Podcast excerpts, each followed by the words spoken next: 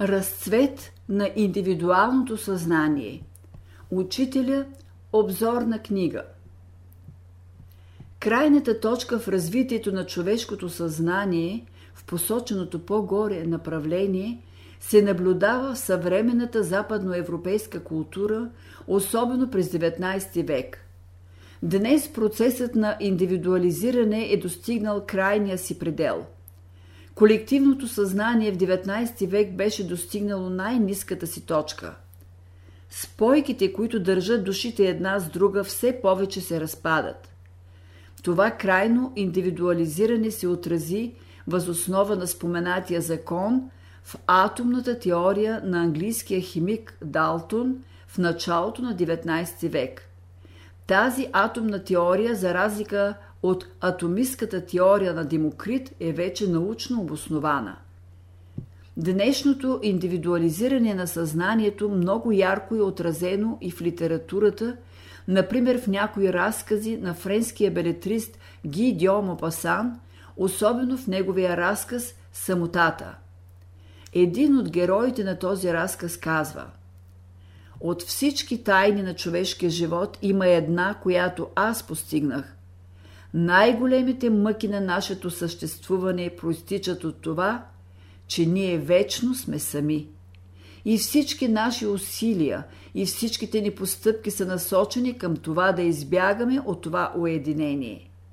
Ето и те, тези влюбени двойки на пейките под откритото небе, се стараят подобно на нас, подобно на всички твари, макар и за момент, да прекъснат своята самотност но те си остават самотни.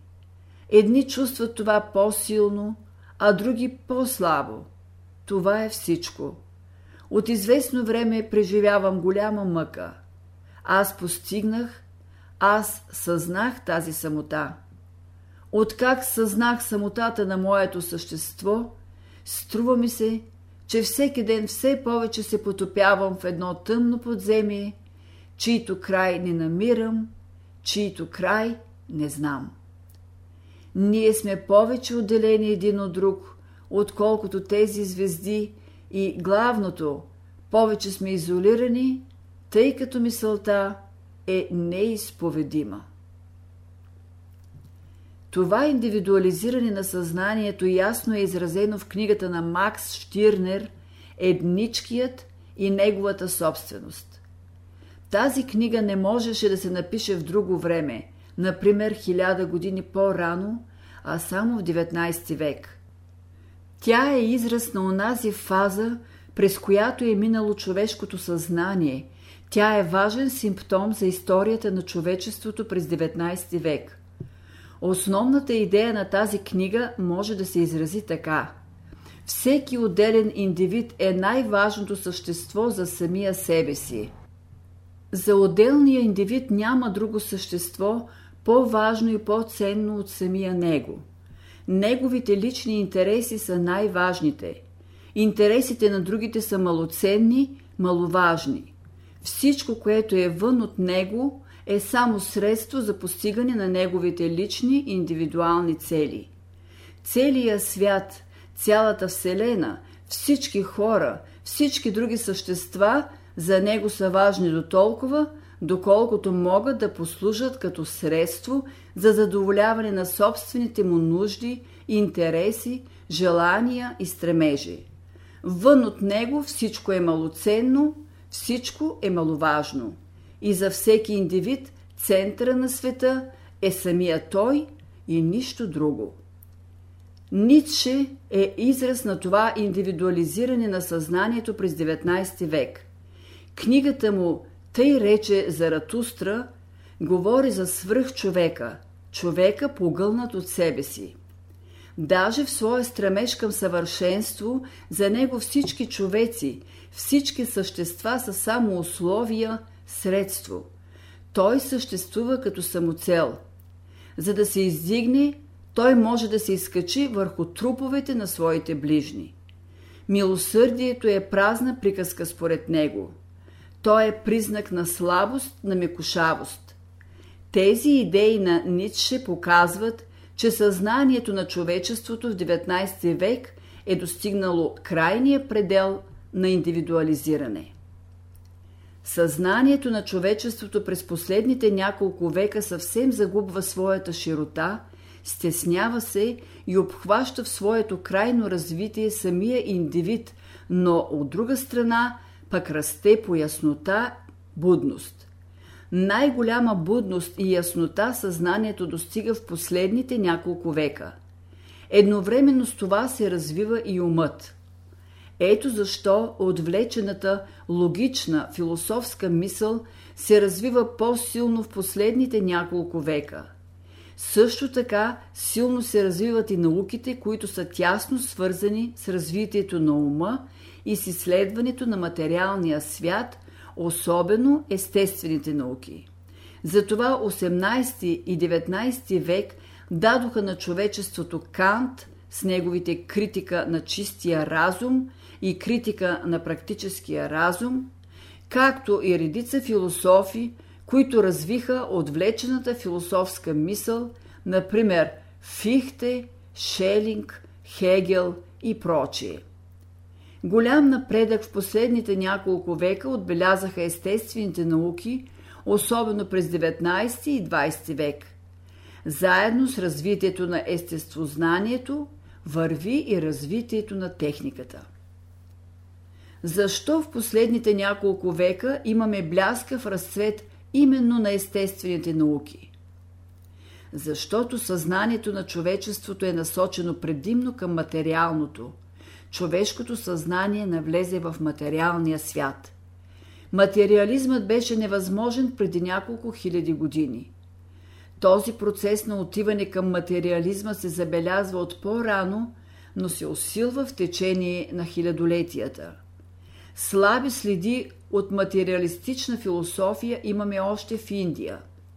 В Стара Гърция тя се явява в лицето на Демокрит, но няма голямо значение. Тя бива забравена и не оставя следи. Потъването на човешкото съзнание в материята се усилва постепенно. През 18 век във Франция се явява силна материалистична вълна, която после преминава в Германия. Крайната индивидуализация на човечеството върви паралелно с крайния материализъм.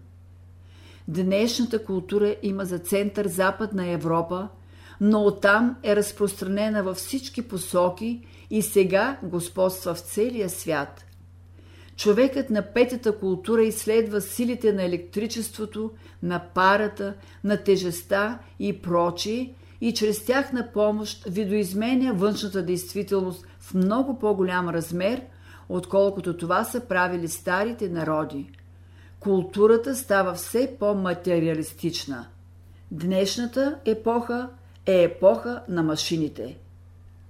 Друго явление, което върви паралелно с постепенното индивидуализиране на човешкото съзнание, е чувството за свобода. Развитието на това чувство почва от края на Атлантската епоха отначало като слаб потик и постепенно се усилва през всички култури на бялата раса, за да достигне до своя разцвет в 19 и 20 век. У всеки съвременен човек има чувство за свобода. Той не може да търпи насилие върху себе си. Днешният човек има такъв стремеж за свобода, че самият той изключва робството от разумния човешки живот. Издигна се жената – тя излиза от своето подчинено състояние, стреми се към свобода. Развитието на чувството към свобода се изрази и с явяването на анархизма в 19 век с представители Макс Штирнер, Бакунин, Кропоткин, Себастиан Фор и прочие. Този стремеж към свободата намери израз и в драмите на Ипсен – Ипсен изрази онзи момент в историята на човечеството, когато индивидуализирането, стремежа към свободата бяха достигнали голяма сила. Анархизмът също е израз на същия стремеж към свобода. Като последователен борец против всяко насилие се явява и Лев Толстой, когато можем да наречем духовен анархист.